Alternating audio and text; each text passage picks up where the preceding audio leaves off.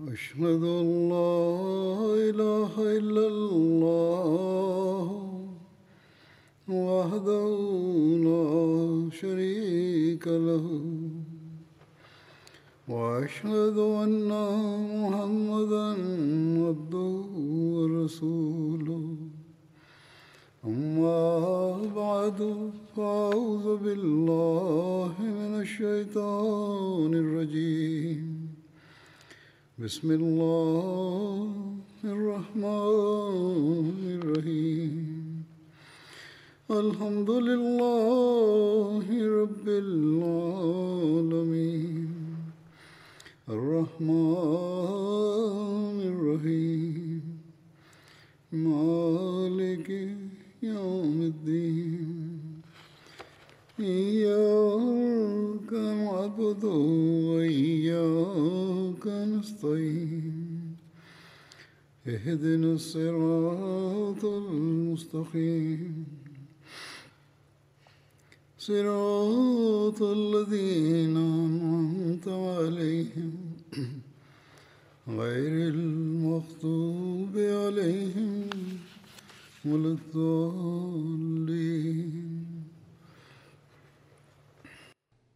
Sedang berlangsung pembahasan mengenai masa kekhalifahan Hadrat Umar radhiyallahu anhu.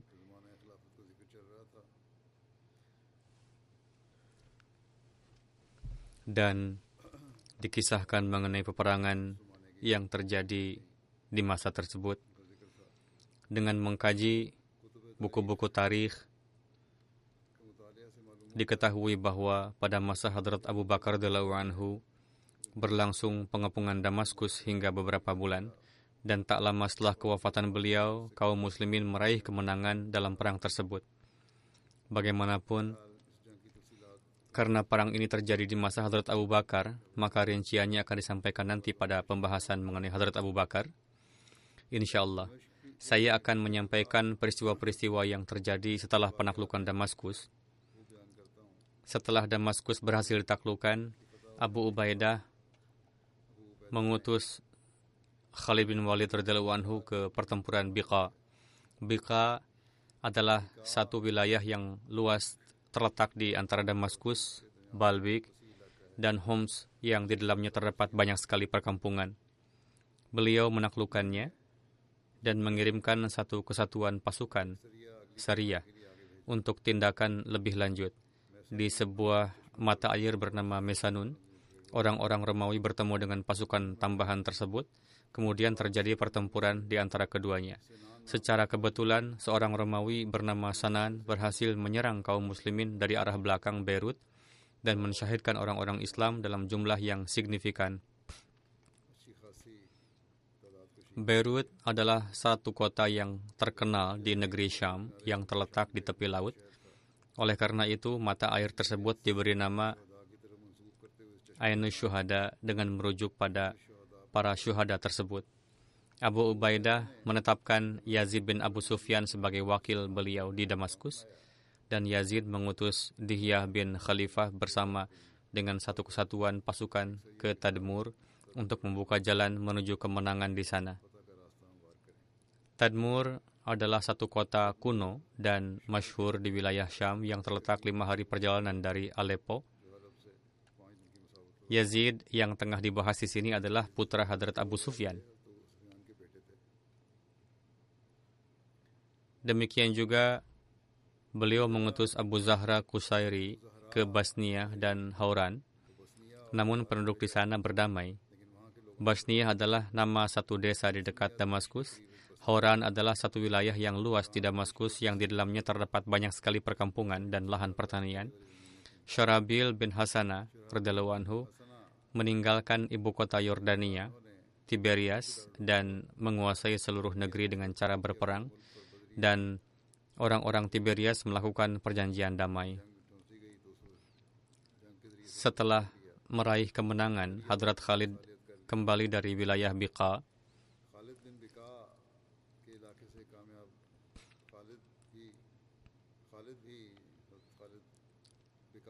Orang-orang Balbik berdamai dengan beliau dan beliau menulis perjanjian damai bersama mereka. Tertulis di dalam tarikh bahwa Baalbek adalah satu kota kuno yang terletak tiga hari perjalanan dari Damaskus. Maksud dari hari perjalanan di sini adalah perjalanan dengan sarna-sarna di masa itu, seperti unta dan kuda. Terdapat satu tempat bernama Fakhal yang ditaklukkan pada 14 Hijriah. Hadrat Abu Ubaidah menulis ke hadapan Hadrat Umar mengatakan bahwa saya mengetahui bahwa Heraklius tinggal di Homs dan ia mengirim pasukan ke Damaskus dari sana. Namun saya sulit untuk memutuskan apakah pertama-tama harus menyerang Damaskus ataukah Fakhal.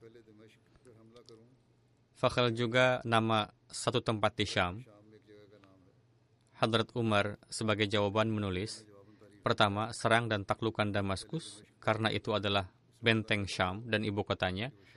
Bersamaan dengan itu, kirimlah pasukan berkuda ke Fakhal untuk menghadang mereka supaya tidak maju ke arahmu. Jika Fakhal ditaklukkan sebelum Damaskus, itu lebih baik. Jika tidak, setelah menaklukkan Damaskus, tinggalkanlah sebagian pasukan di sana dan berangkatlah ke Fakhal dengan membawa seluruh pemimpin pasukan.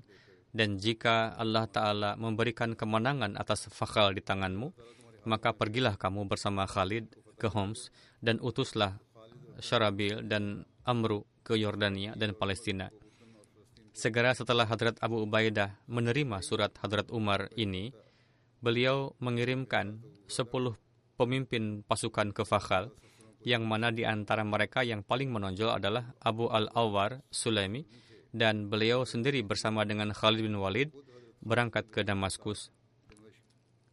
Pasukan Romawi melihat kaum muslimin datang ke arah mereka, maka mereka mengalirkan air danau Tiberias dan sungai Yordania ke tanah di sekitar mereka yang membuat seluruh daratan menjadi rawa dan sulit untuk diseberangi. Singkatnya, Heraklius mengirim pasukan untuk membantu Damaskus. Pasukan ini pun tidak bisa sampai ke Damaskus. Semua jalan tertutup karena banjir. Namun, kaum muslimin tetap tabah. Melihat keteguhan hati kaum muslimin, orang-orang Kristen bersedia untuk berdamai dan mengirimkan pesan kepada Abu Ubaidah untuk mengirimkan seseorang sebagai perwakilan. Abu Ubaidah mengutus Hadrat Muaz bin Jabal sebagai utusan. Hadrat Muaz bin Jabal menyampaikan ajaran Islam kepada mereka, namun mereka, yakni para musuh, tidak menerimanya.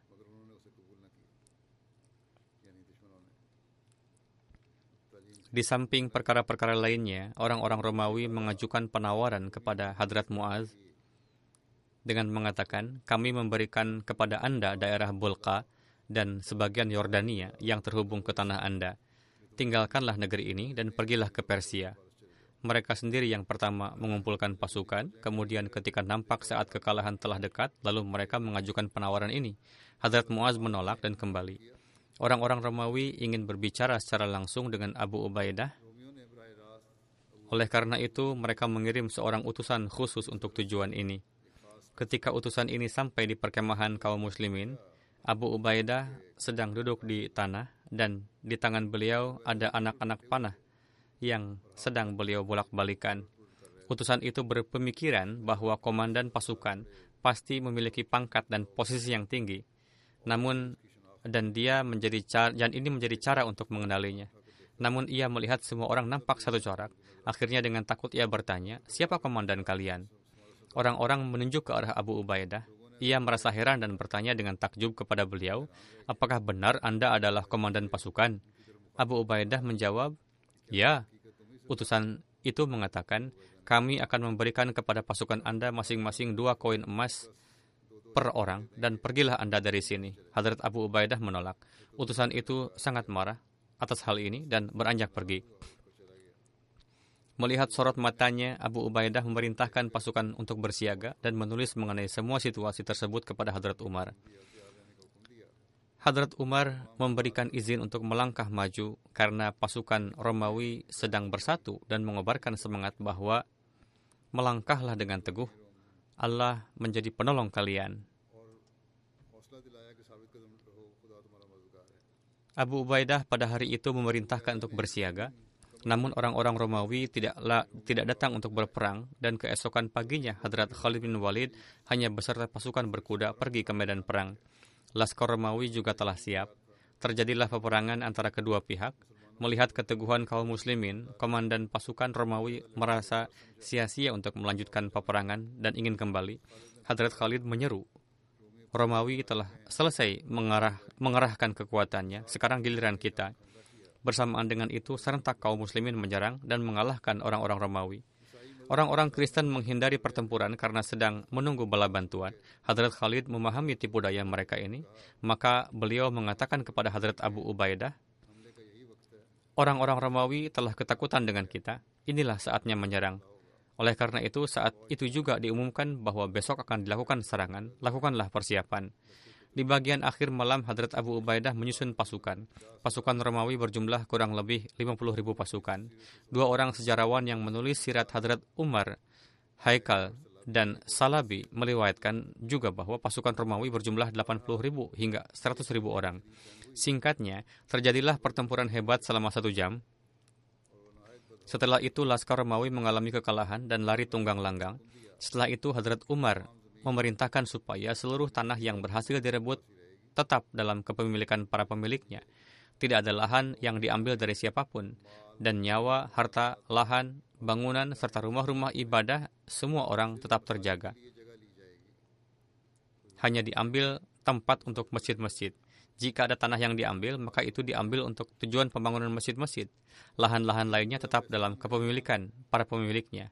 Kemudian riwayat mengenai penaklukan Besan ketika Syarabil telah sam meraih kemenangan di peperangan Fakhal, beliau maju ke arah Besan dengan membawa pasukannya dan Amru kemudian mengepungnya. Pada saat itu Abu Al-Awar bersama beberapa pemimpin pasukan lainnya mengepung Tiberias. Besan adalah tempat yang terletak di selatan Tiberias sejauh 18 mil.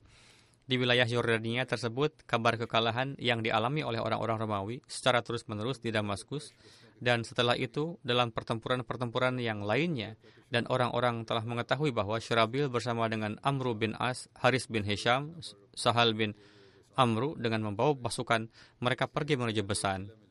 Oleh karena itu di dalam di setiap tempat orang-orang berkumpul di dalam benteng. Sesampainya di Besan, Syarabil mengepung kota tersebut hingga beberapa hari. Namun setelah itu beberapa orang di sana keluar untuk melawan. Kaum muslimin berperang dengan mereka dan menghabisi mereka.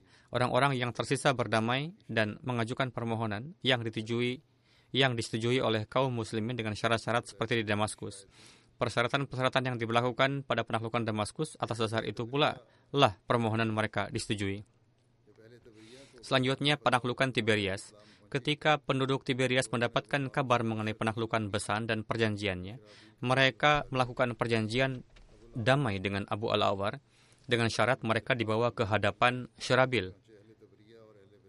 Abu Al-Awar menyetujui permintaan mereka, maka dilakukan perjanjian damai dengan penduduk Tiberias dan Besan dengan persyaratan-persyaratan perjanjian di Damaskus dan tercapai juga kesepakatan bahwa setengah dari rumah-rumah di kota dan kampung-kampung di dekatnya akan dikosongkan untuk orang-orang Islam dan setengahnya lagi akan ditinggali oleh orang-orang Romawi sendiri dan setiap tahunnya per orang akan membayarkan satu dinar dan memberikan bagian yang telah ditentukan dari hasil pertaniannya.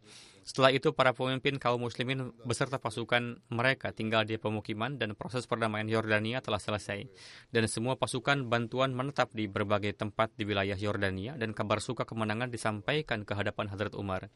Kemudian penaklukan Homs pada 14 Hijriah. Setelah itu Hadrat Abu Ubaidah melaju ke Homs yang merupakan satu kota yang masyhur di Syam dan sangat penting dari sisi militer dan politik. Hims terletak di Syam di antara Damaskus dan Aleppo. Di Hims terdapat sebuah kuil besar yang banyak dikunjungi orang dari tempat-tempat yang jauh dan merasa bangga menjadi pemujanya. Kemudian orang-orang Romawi sendiri maju dan ingin melakukan perlawanan di dekat Hims. Satu pasukan besar keluar dari Hims dan berperang dengan orang-orang Islam, namun mereka mengalami kekalahan.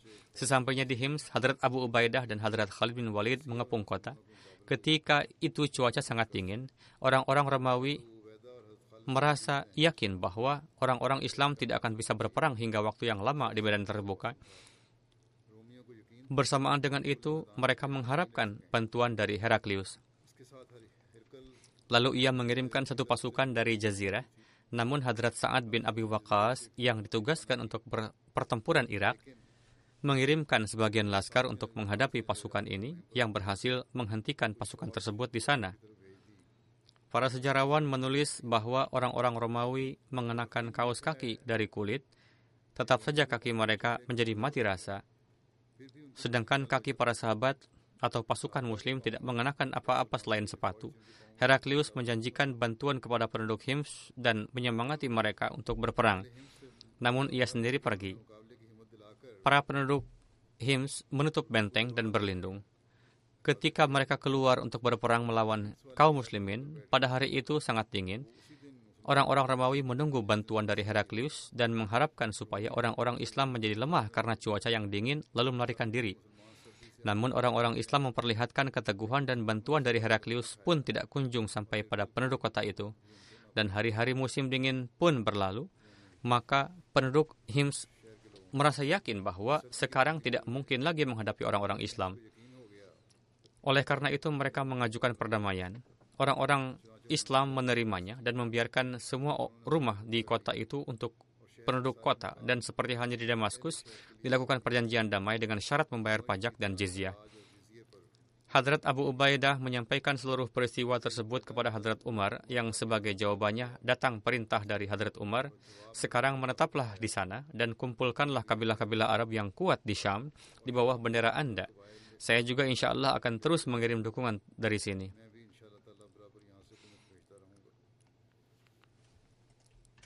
Kemudian terdapat satu tempat bernama Marj Ar-Rum. Pada tahun tersebut terjadi peristiwa Marjul Rum. Marjul Rum adalah satu tempat di dekat Damaskus. Peristiwa itu sebagai berikut. Hadrat Abu Ubaidah bersama Hadrat Khalid bin Walid berangkat dari Fakhl menuju Hims semuanya telah sampai di tempat bernama Zulqila. Pergerakan mereka ini diketahui oleh Heraklius, maka ia mengirimkan Tuzra Bitrk. Ia tinggal di Marj Damaskus dan sisi baratnya. Abu Ubaidah memulai dari Marjurum dan pasukannya. Pada saat itu kondisi orang-orang Islam adalah musim dingin telah tiba dan tubuh mereka dipenuhi luka. Ketika mereka tiba di Marjurum, maka Shanas seorang Romawi juga telah tiba dan ia bersama pasukan berkuda berkemah di dekat Tuzara. Sebenarnya Shanas ini datang untuk membantu Tuzara dan menyelamatkan orang-orang Hims. Ia tinggal di satu sisi dengan pasukannya. Ketika malam tiba, maka komandan lainnya, Tuzara, berangkat dari sana dan disebabkan kepergiannya, tempat itu menjadi kosong. Lawan yang akan dihadapi Tuzara adalah Hadrat Khalid bin Walid. Sedangkan Shanas berhadapan dengan Hadrat Abu Ubaidah. Ketika Hadrat Khalid bin Walid mendapatkan kabar bahwa Tuzara telah berangkat dari sana menuju Damaskus, maka Hadrat Khalid dan Hadrat Abu Ubaidah sepakat mengambil keputusan supaya Hadrat Khalid pergi mengejar Tuzara. Maka Hadrat Khalid malam itu membawa satu pasukan berkuda dan mengejarnya. Di sisi lain, Yazid bin Abu Sufyan mendapatkan kabar mengenai pergerakan Tuzara ini. Maka beliau berhadapan dengan Tuzara dan kedua laskar terlibat perang dengan sengit. Ketika keduanya sedang bertempur, dari belakang Hadrat Khalid bin Walid bersama pasukannya tiba pada kesempatan yang tepat dan beliau menyerang Tuzara dari belakang, yang hasilnya banyak yang tewas dan musuh terbunuh dari depan dan belakang. Kaum muslimin menghabisi mereka. Yang tersisa hidup dari antara mereka hanyalah orang yang memilih melarikan diri. Harta rampasan perang yang orang-orang Islam dapatkan pada perang ini di antaranya hewan tunggangan, pakaian, dan sebagainya. Hadrat Yazid bin Abu Sufyan membagikannya kepada pasukan beliau sendiri dan pasukan Hadrat Khalid bin Walid setelah itu Hadrat Yazid berangkat ke Damaskus dan Hadrat Khalid bin Walid kembali kepada Hadrat Abu Ubaidah.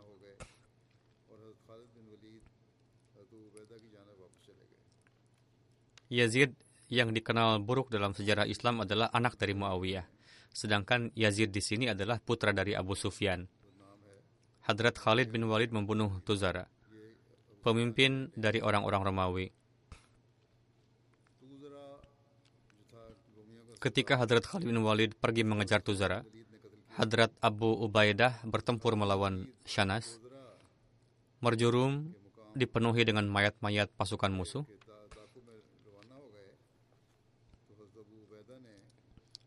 Merjurum penuh dengan jasad-jasad musuh dan menyebabkan tempat tersebut berbau. Orang-orang Romawi yang telah melarikan diri, mereka terhindar darinya, sementara selain mereka tidak ada yang dapat selamat dari kematian. Pasukan Muslim mengejar mereka yang melarikan diri itu hingga ke Hims, lalu Hadrat Abu Ubaidah bergerak membawa pasukannya menuju Hamad. Hamad pun adalah kota kuno di Syria yang saat itu berjarak sejauh lima hari perjalanan dari Damaskus. Para penduduk Hamad lantas tunduk menerima mereka. Ketika penduduk Shazar mengetahui itu, mereka pun mengadakan perdamaian seperti halnya penduduk Hamad. Shazar adalah satu desa yang terletak sejauh setengah hari perjalanan dari kota Hamad. Lalu Hadrat Abu Ubaidah menaklukkan Salamiyah. Salamiyah pun adalah desa yang berada sejauh dua hari perjalanan dari Hamad. Kemudian ada penaklukan Lazikiyah yang terjadi pada 14 Hijriah. Pasukan Islam di bawah kepemimpinan Hadrat Abu Ubaidah bergerak ke arah Lazikiyah yang adalah satu kota di Syam yang berada di garis pantai dan termasuk dalam daerah di batas wilayah Hims. Tatkala penduduk Lazikiyah melihat pasukan Islam datang ke arah mereka, maka mereka menutup benteng dan tinggal di dalamnya.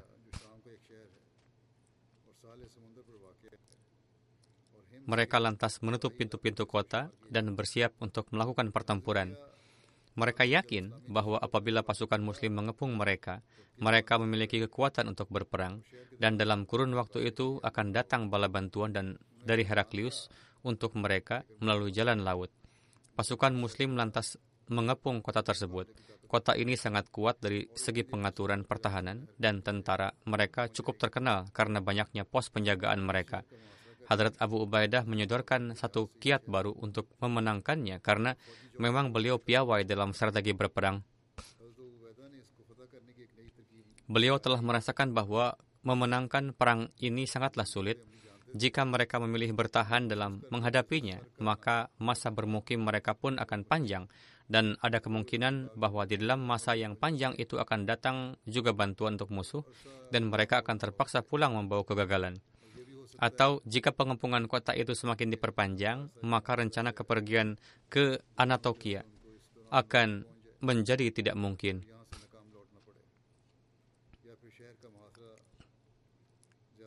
Oleh karena itu, di satu malam, beliau memerintahkan untuk menggali banyak parit yang cukup dalam di medan pertempuran di mana prajurit berkuda pun dalam bersembunyi di dalam, dapat bersembunyi di dalamnya.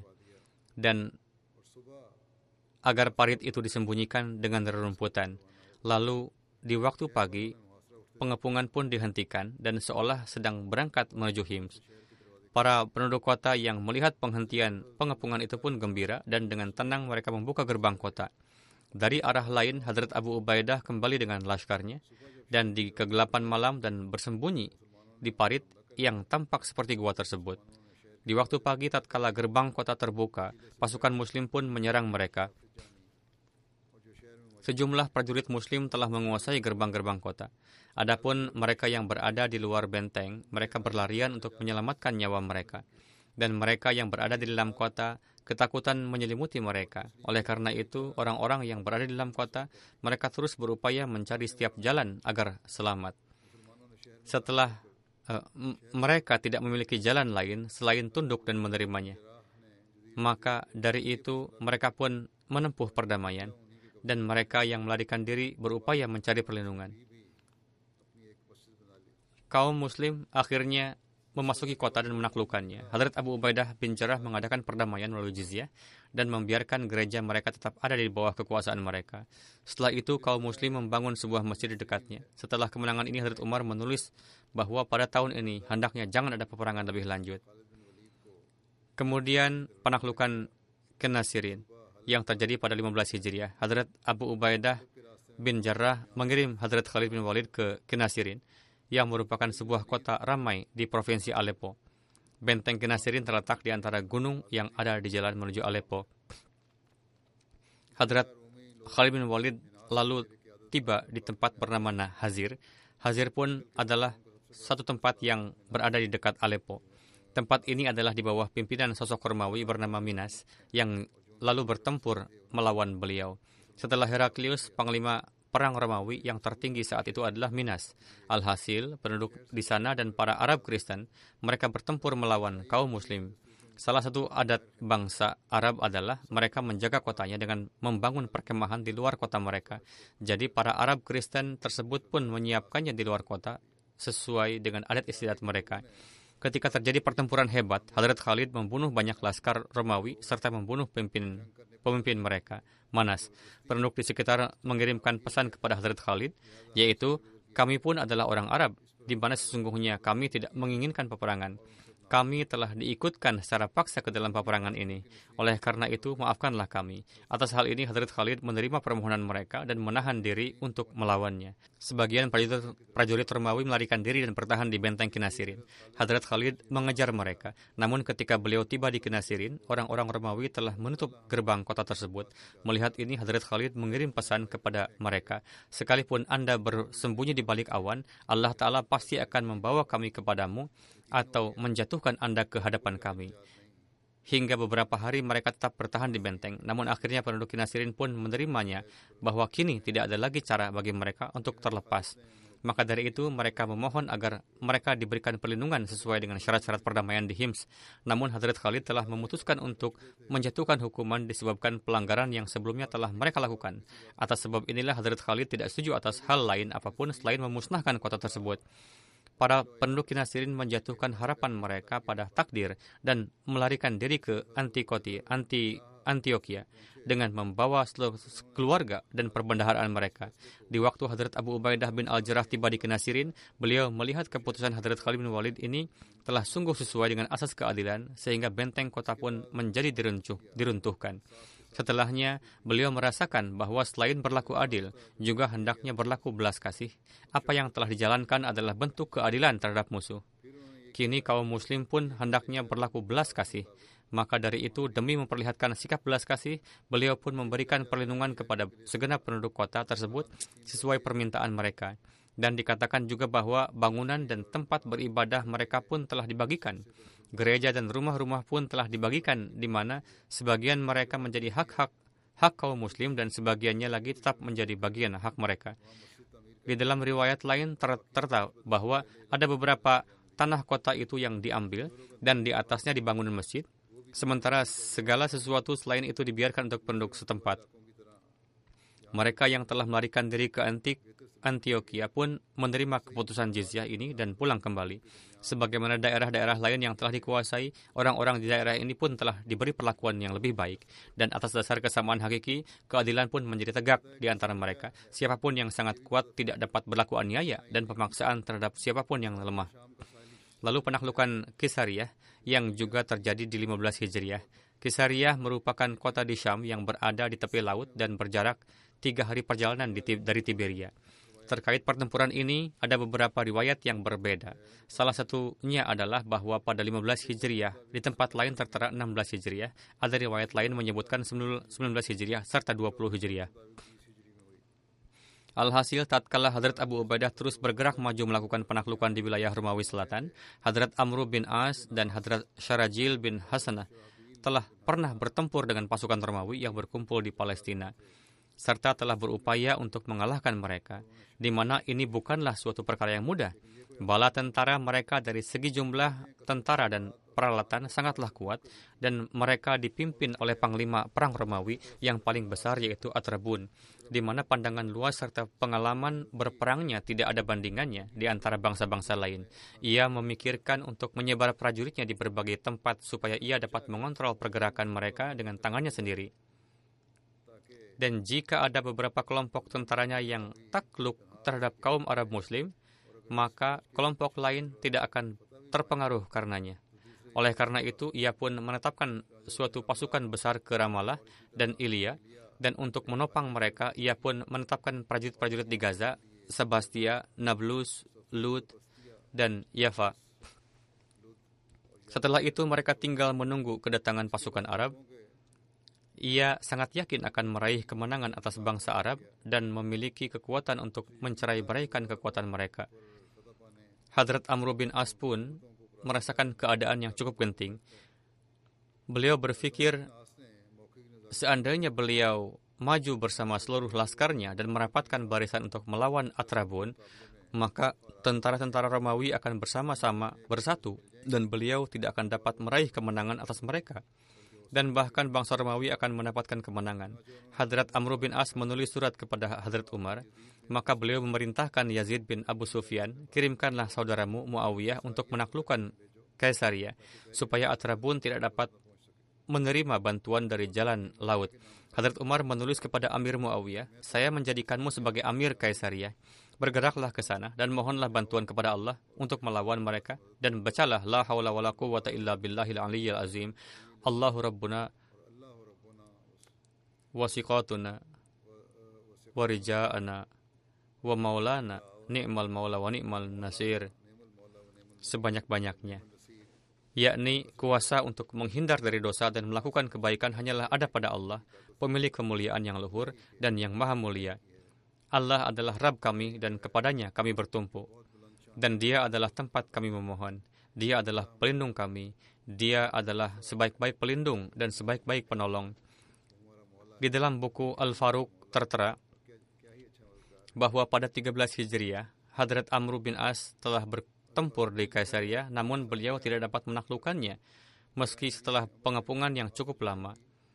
Setelah kewafatan Abu Ubaidah, Hadrat Umar mengangkat Yazid bin Abi Sufyan untuk menggantikannya dan memerintahkan kepadanya untuk mengupayakan penaklukan ke Kaisaria.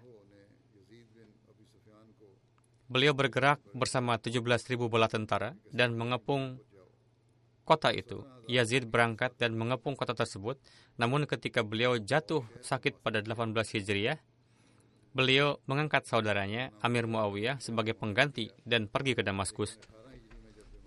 Di sanalah lalu beliau wafat. Kaisaria terletak di pantai Laut Syam dan merupakan suatu kabupaten di wilayah Palestina. Kini kota ini telah ditinggalkan, namun di masa itu merupakan kota yang sangat besar di mana menurut Baladuri terdapat 300 pasar di dalamnya. Dan ada satu pasukan besar Romawi yang ditempatkan di sana. Di sana Romawi memiliki satu benteng perbatasan yang sangat kuat dan berbahaya. Setiba di Kaisaria, Hadrat Muawiyah pun mengepungnya. Terkadang bangsa Romawi itu keluar menyerang pasukan Muslim dan berakhir pada kekalahannya, sehingga mereka pun kembali ke tempat-tempat perlindungan mereka. Pada akhirnya, ketika pengepungan itu telah berlangsung lama, satu hari mereka keluar dengan kehendak untuk bertempur namun tetap mengalami kekalahan, di mana kekalahannya itu adalah sedemikian memilukan karena di medan pertempuran itu mereka telah kehilangan 80 ribu prajurit mereka. Dan jika ini ditambahkan dengan mereka yang telah melarikan diri, maka jumlah mereka bisa mencapai 100 ribu. Setelah penaklukan Kaisariah dan kehancuran yang dialami oleh laskar mereka, umat muslim pun menjadi tenang dan merasa terjaga. Dan dari ini pergerakan bala bantuan untuk Romawi pun menjadi terhenti. Hadrat Muawiyah lalu mengirimkan berita kemenangan bersama bagian khumus dari Hadrat dari harta ghanimah kepada Hadrat Umar. Di dalam satu riwayat lain disebutkan bahwa Hadrat Amir Muawiyah telah mengepung dengan perlengkapan yang sangat besar. Berkali-kali penghuni benteng tersebut keluar untuk bertempur dan mereka tetap saja menemui kekalahan. Karena ini beliau pun tetap tidak kunjung dapat menguasai kota tersebut. Suatu hari ada seorang Yahudi bernama Yusuf yang datang menemui Amir Muawiyah dan memberi tahu tempat lorong yang terhubung langsung hingga gerbang-gerbang yang ada di dalam kota. Alhasil beberapa prajurit pemberani masuk ke dalam benteng melalui jalan itu lalu membuka gerbang kota. Bersamaan dengan itu, segenap kekuatan militer mereka pun menjadi lumpuh dan kaum muslim meraih kemenangan. Hadrat Abu Ubaidah bin Samit yang juga termasuk dalam sahabat yang ikut serta dalam perang Badar juga ada di pertempuran ini. Terkait keberanian beliau di pertempuran Kaisaria, ada tertera bahwa pada pengepungan Kaisaria, Hadrat Ubadah bin Samit saat itu sebagai panglima ragu pasukan khusus muslim. Beliau berdiri menasihati prajurit beliau agar menjauhi dosa-dosa dan memerintahkan mereka untuk senantiasa mengevaluasi dirinya sendiri. Kemudian beliau maju seraya membawa segenap prajurit beliau dan membinasakan banyak sekali laskar Romawi. Namun beliau tidak sukses sepenuhnya di dalam maksud beliau. Beliau pun kembali ke tempat beliau semula dan menggerakkan prajurit-prajurit teman beliau menyemangati mereka dan membawa mereka ke medan pertempuran. Setelah membawa pasukan yang sedemikian besar, beliau tetap tidak kunjung sampai pada maksud beliau dan kembali seraya memperlihatkan keheranan dan takjub beliau. Lalu beliau berkata, Wahai prajurit penolong Islam, sungguh saya termasuk dalam kelompok pembesar yang ikut di bayat Aqabah yakni beliau adalah yang termuda di antara para tokoh sahabat saat itu. Namun saya adalah yang paling berumur panjang. Allah telah memutuskan untuk saya agar saya dapat hidup lama. Hingga kini saya pun tengah bertempur bersama Anda sekalian melawan musuh ini. Saya bersumpah demi zat yang di tangannya ada di jiwaku. Kapan saja saya membawa segenap jemaat muslim untuk melawan jemaat kaum musyrik, mereka lantas menjadikan kosong medan pertempuran untuk kami yakni ke kemenangan pun menjadi milik kami dan Allah telah memberi kami kemenangan atas mereka. Apa yang membuat Anda sekalian tidak dapat menyingkirkan mereka tatkala Anda menyerang mereka? Kemudian tatkala Kemudian terkait kekhawatiran yang menyelimuti beliau ini, beliau sampaikan dalam kata-kata berikut, saya mengkhawatirkan dua hal dari Anda sekalian, yaitu apakah di antara Anda sekalian ada yang berkhianat, atau ketika Anda menyerang, Anda tidak sebagai sosok yang mukhlis, yaitu apakah sebagai pengkhianat atau tidak ikhlas, setelahnya atau pada saat menyerang, Anda tidak ikhlas. Selanjutnya, beliau menekankan kepada mereka agar melafalkan syahadat dengan hati yang sebenar-benarnya dan bersabda, saya akan senantiasa ada di depan Anda semua dan sama sekali tidak akan mundur ke belakang hingga Allah Ta'ala kelak menganugerahkan kemenangan atau menganugerahkan kematian syahid. Alhasil tatkala pasukan Romawi dan Muslim saling menggempur satu sama lain, Hadrat Ubadah bin Samit melompat dari kuda beliau dan bergerak berjalan. Umair bin Sa'ad Ansari melihat beliau tengah berjalan, sehingga perihal panglima pasukan muslim yang bertempur seraya berjalan kaki pun menjadi tersiar hingga Umair berkata, setiap orang hendaknya mengikuti beliau, maka dari itu semua orang pun menggempur pasukan Romawi, dengan sangat luar biasa dan menyudutkan mereka. Pada akhirnya mereka melarikan diri ke kota dan berlindung di benteng mereka. Sebagaimana halnya prajurit Arab Muslim yang telah menaklukkan Kaisaria, demikian pula mereka telah menaklukkan Gaza. Di masa kekhalifahan Hadrat Abu Bakar pun satu ketika kaum muslim telah menguasai Gaza, namun selanjutnya mereka dikeluarkan dari sana, tatkala kedua tempat perbatasan ini telah ada di bawah kekuasaan kaum muslim. Hadrat Amr bin As pun menjadi tenang di kawasan laut. Peristiwa ini masih berlanjut kemudian, saat ini saya ingin menyampaikan perihal beberapa almarhum. Saya akan menansalatkan jenazah mereka setelah salat Jumat. Pertama, Ibu Khadijah Sahibah istri Bapak Mukarram Maulwi K. Muhammad Alwi Sahib yang pernah sebagai Mubalik Kerala yang wafat beberapa hari lalu di usia 80 tahun. Innalillahi wa rajiun. Ayahanda beliau, K. Ni Muhyiddin Sahib yang termasuk di antara para Ahmadi awal di Kerala. Almarhumah mendapat taufik masuk ke dalam jemaat di usia beliau belia. Sangat penyabar, banyak bersyukur, dawam puasa dan salat, sangat taat, membantu orang miskin, menghormati tamu, dan sosok yang sangat kona'ah Suami beliau adalah mubalik jemaat yang karena kunjungan berhari-hari lamanya, beliau kerap berada di luar rumah. Namun demikian almarhumah senantiasa banyak bersyukur dan tidak pernah mengeluh. Keluarga yang ditinggalkannya adalah dua putra dan lima putri. Beliau adalah musiah. Putra beliau yang besar, Mahmud Sahib adalah mubalik jemaat yang wafat di usia 54 tahun karena gagal ginjal. Putra beliau yang lain pun adalah muallim jemaat. Dan kelima putri beliau pun seluruhnya menikah dengan mubalik. Jenazah selanjutnya adalah Malik Sultan Rashid Khan sahib dari Kot Fatah Khan, mantan Amir daerah Atak. Almarhum wafat pada pertengahan malam tanggal 22-23 Agustus. Inna lillahi wa inna ilaihi raji'un.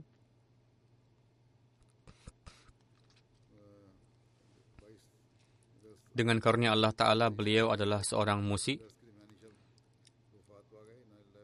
Ayahanda beliau, Kolonel Malik Sultan Muhammad Khan, sahib bayat di tangan Hadrat Muslim Ma'ud, radhiyallahu anhu pada tahun 23, pada usia 23 tahun.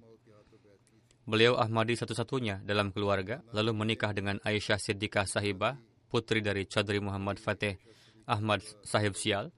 Yang menikahkan mereka adalah Hadrat Muslim Maud anhu, kakek Sultan Rashid Sahib bernama Malik Sultan Surh Ruhan.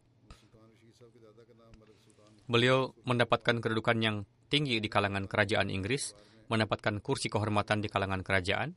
Beliau mendapatkan kemuliaan untuk bayat ke dalam jemaat Ahmadiyah empat tahun kemudian pasca bayatnya putra beliau. Pengkhidmatan almarhum dalam jemaat adalah sebagai berikut. Dari tahun 96 hingga 99, dari 2005 hingga 2014 mendapatkan taufik berkhidmat sebagai Amir Daerah Atak. Ketika wafat pun beliau masih menjabat sebagai Ketua Jemaat Kot Fateh Khan.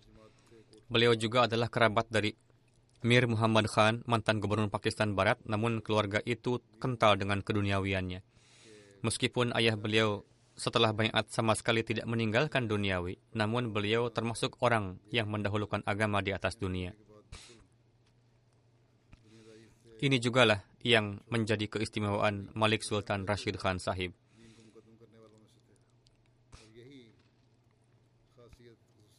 Pada awalnya, beliau berwasiat sepersepuluh, di kemudian hari menjadi sepertujuh, dan juga melunasi hisah jaidat. Saya rasa untuk Jaidad, beliau berwasiat sepersepuluh, sedangkan dari penghasilan sepertujuh.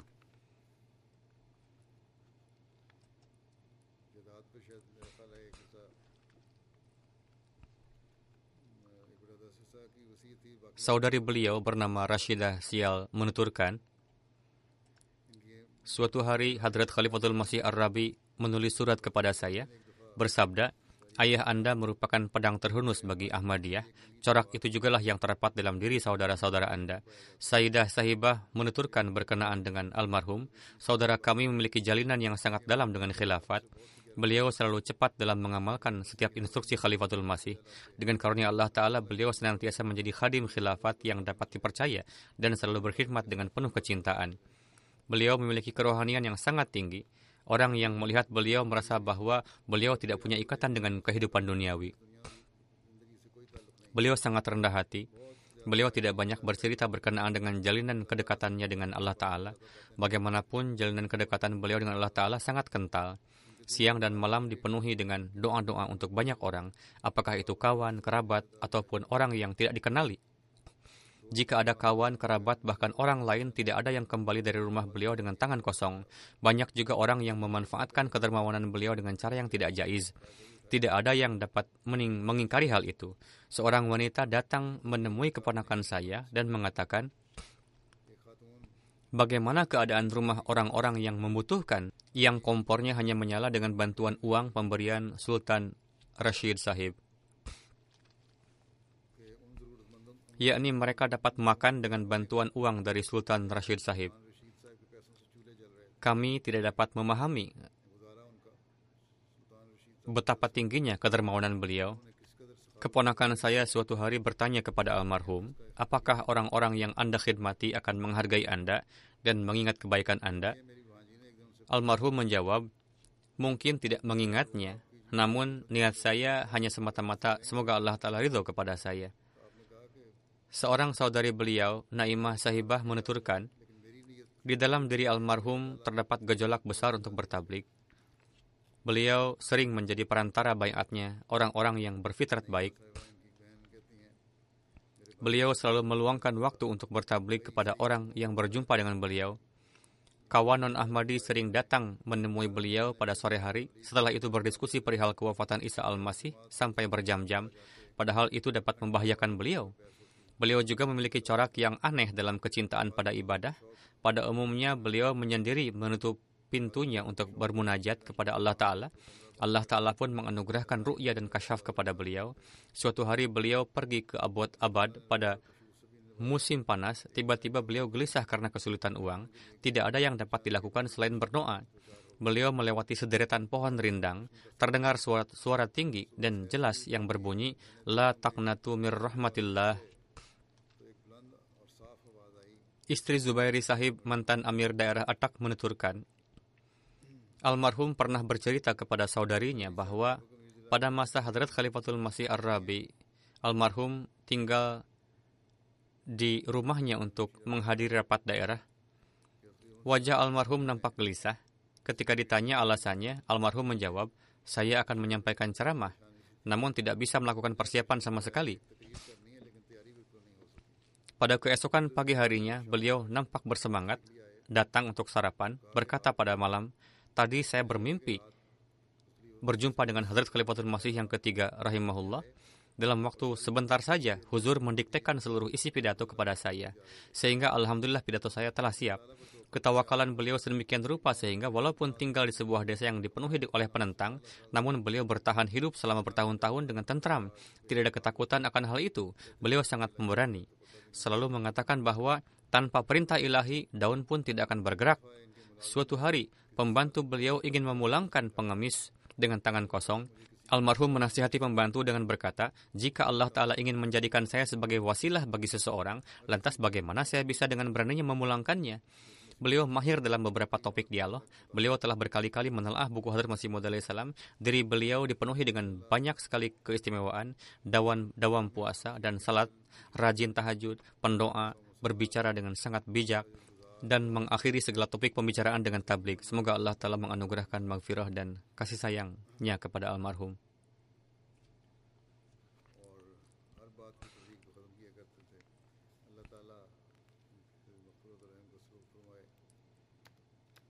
Yang berikutnya adalah yang terhormat Abdul Qayyum Sahib dari Indonesia yang wafat pada tanggal 25 Agustus pada usia 82 tahun. Innalillahi wa inna ilaihi raji'un. Beliau adalah putra dari almarhum Maulana Abdul Wahid Sumatri Sahib, mubalik non Hindustan Pakistani pertama. Beliau memperoleh gelar S1 bidang teknik kimia di sekolah teknik termasyhur di Indonesia, ITB. Kemudian untuk melanjutkan pendidikan, melalui beasiswa pemerintah, beliau berangkat ke Perancis dan memperoleh gelar master bidang ekonomi perminyakan. Kemudian beliau tetap bekerja di Direktorat Migas Kementerian Energi dan Sumber Daya Mineral. Beliau memegang berbagai jabatan pemerintahan. Setelah pensiun pun beliau masih dipekerjakan sebagai tenaga ahli di SKK Migas pada usia 73 tahun, meskipun sibuk dengan pekerjaannya, almarhum mendapatkan taufik untuk meraih gelar doktor atau PhD bidang teknik kimia di Universitas Indonesia. Almarhum memiliki jasa-jasa yang sangat menonjol untuk negara. Tahun 73, beliau mengusulkan sebuah formula kepada pemerintah berkenaan dengan penjualan gas alam cair dan karenanya dalam waktu 25 tahun dari tahun 74 hingga tahun 2000, pemerintah mendapatkan keuntungan sekitar 110 miliar dolar. Bagaimanapun, para Ahmadi di mana pun berada, senantiasa siap setiap saat untuk mengkhidmati negara dan bangsa. Namun, di beberapa daerah di Indonesia pun terjadi penentangan yang banyak terhadap jemaat sebagai akibat dari provokasi ulama. Meskipun demikian, tugas kita adalah untuk selalu bersikap setia kepada negara beliau mendapatkan penghargaan penghargaan tertinggi dari negara yang diberikan kepada pegawai negeri sipil. Tahun 2005 beliau mendapatkan penghargaan kedua tertinggi yang diberikan pemerintah Indonesia kepada orang yang berjasa sangat luar biasa di luar bidang kemiliteran. Orang yang mendapatkan penghargaan ini berhak dimakamkan di pemakaman pahlawan dengan upacara kemiliteran. Upacara kemiliteran ini pada umumnya dilaksanakan di pemakaman pahlawan tetapi untuk almarhum oleh aparatur militer dilaksanakan di pemakaman Musian, Parung. Almarhum adalah orang yang penuh kecintaan.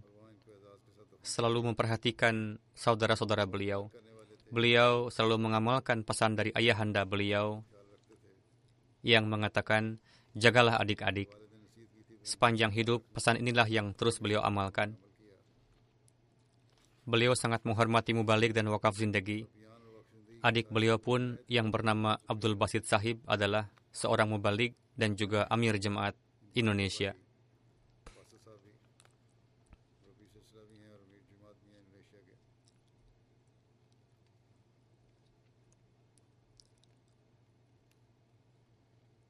Almarhum juga memperlakukan para bawahan dengan sangat baik. Ada seorang karyawan beliau menuturkan, saya diurus oleh almarhum sejak usia 9 tahun. Biaya sekolah dan keperluan lainnya ditanggung oleh almarhum. Karena keperlakuan baik almarhum dan setelah membaca buku-buku Hadrat Masih Maud salam, saya menyatakan bayat masuk jemaat. Kasih sayang dan kedermawanan almarhum sangatlah tinggi.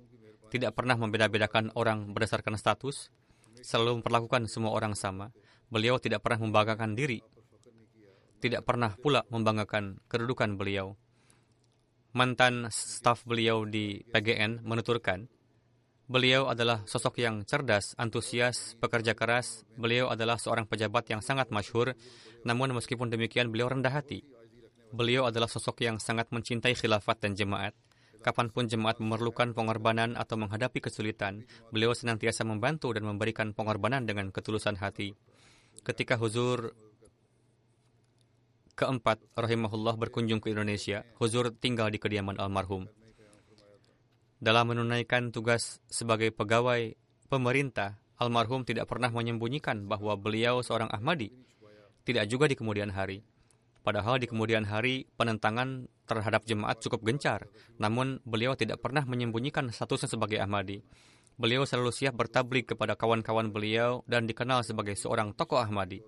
Suatu hari Dirut PLN mengatakan kepada Pak Menteri bahwa volume air di bendungan Cirata telah berkurang. Jika dalam beberapa hari terus berkurang, maka bisa terjadi pemadaman listrik. Pak Menteri memiliki keyakinan akan doa almarhum, lalu memerintahkan Dirut PLN minta tolong kepada Pak Koyum. Lalu ia berkata kepada almarhum, tolong bantu saya. Almarhum menjawab, tulis surat kepada Huzur melalui saya. Lalu dikirimlah sebuah surat permohonan doa. Ini terjadi pada hari Selasa. Pada keesokan harinya, Rabu, turun hujan lebat sehingga bendungan dipenuhi dengan air.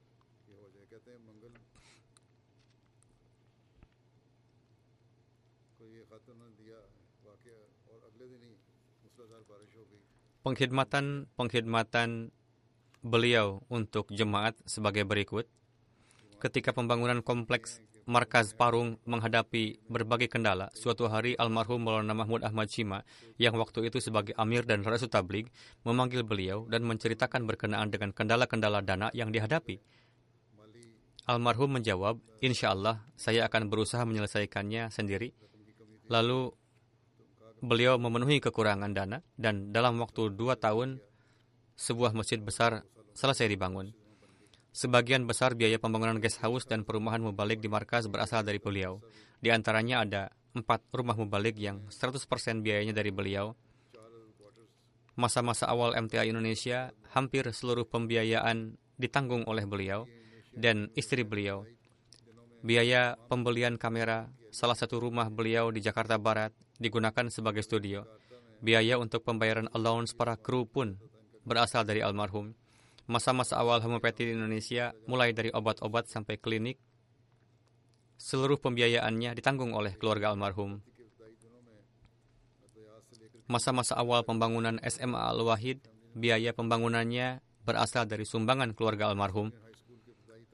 Beliau juga berperan sangat menonjol dalam pembangunan guest house Indonesia, Sarai Ayub di Kadian.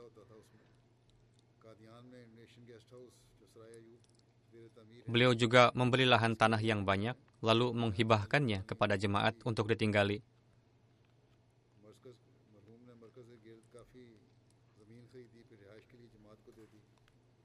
Masum Ahmad Sahib Prinsipal Jamiah Indonesia menulis, terkadang terjadi perdebatan cukup panjang dalam rapat Majelis Amilah Nasional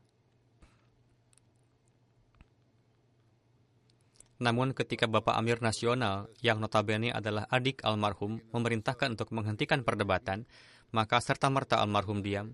Beliau tidak memberikan gagasan lebih lanjut dan mengembalikannya. Semoga Allah Ta'ala memberikan magfirah dan kasih sayang kepada almarhum. Jenazah berikutnya yang terhormat Daudah Rezaki Yunus Sahib dari Benin yang wafat pada 27 Agustus pada usia 74 tahun. Inna lillahi wa inna ilaihi raji'un. Almarhum adalah salah satu awalin di Benin. Saat itu beliau masih sendiri sebagai Ahmadi di keluarga beliau. Pada tahun 67 kakak beliau almarhum Zikrullah Daud Sahib, Ahmadi pertama di Benin, bayat masuk jemaat dengan perantaraan almarhum. Istri dan anak-anak masih belum Ahmadi, sampai saat ini. Semoga Allah telah memberikan taufiknya kepada mereka. Mia Komar Ahmad Amir Ahmad Amir dan juga missionary in charge menceritakan almarhum menceritakan kisah bayatnya beberapa hari sebelum kewafatannya. Ketika mendapatkan kabar bayatnya kakak saya, Zikrullah, Daud di Nigeria, begitu juga saya mendengar berbagai ucapan orang-orang berkenaan dengan jemaat, lalu saya pergi menemui beliau. Ketika melihat beliau mengenakan cincin alaihissallahu bikafin abdah, saya langsung bertanya kepada kakak saya, bagaimana bisa mengenakan cincin ini dan bagaimana keutamaan cincin ini dalam jemaatmu.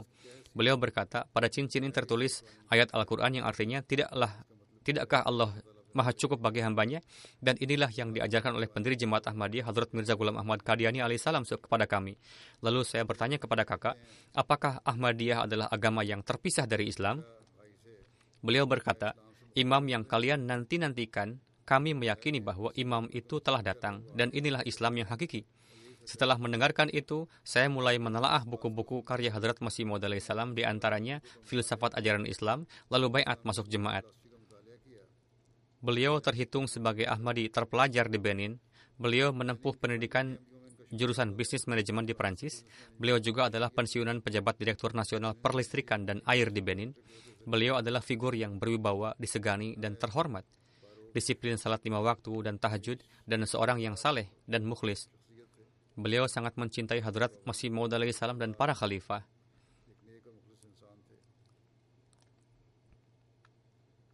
Beliau memiliki kebiasaan menelaah buku-buku beliau.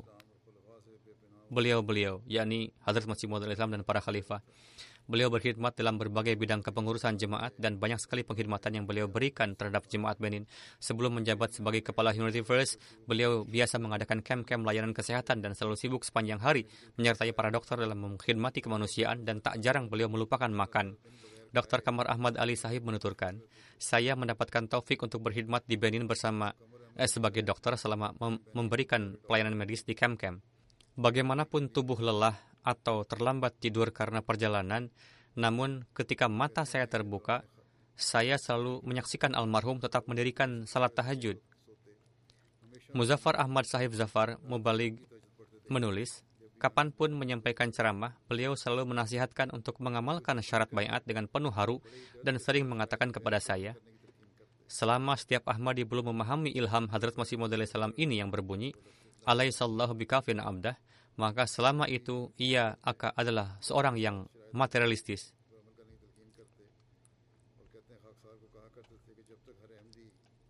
Amir Sahib menulis, pada tahun 2006, beliau menghibahkan lahan tanah kepada jemaat seluas 30 ekar.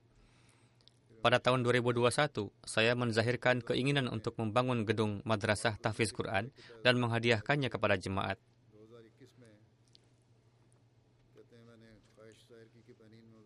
Almarhum sambil tersenyum berkata, Insya Allah, dan ini pun telah dimulai.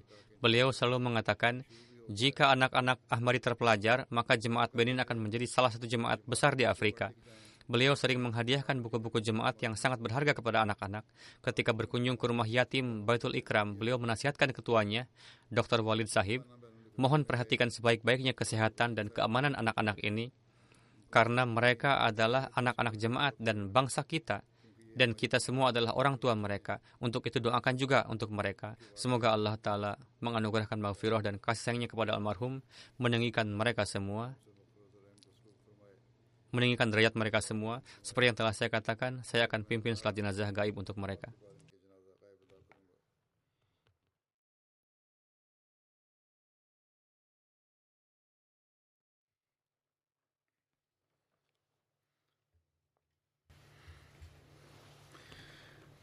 الحمد لله الحمد لله نحمده ونستعينه ونستغفره ونؤمن به ونتوكل عليه ونعوذ بالله من شرور أنفسنا ومن سيئات أعمالنا. من يهده الله فلا مضل له ومن يضلل فلا هادي له. ونشهد أن لا إله إلا الله. ونشهد أن محمدا عبده ورسوله. عباد الله رحمكم الله. إن الله يأمر بالعدل والإحسان وإيتاء ذي القربى وينهى عن الفحشاء والمنكر والبغي يعظكم لعلكم تذكرون اذكروا الله يذكركم ودوه يستجب لكم ولذكر الله أكبر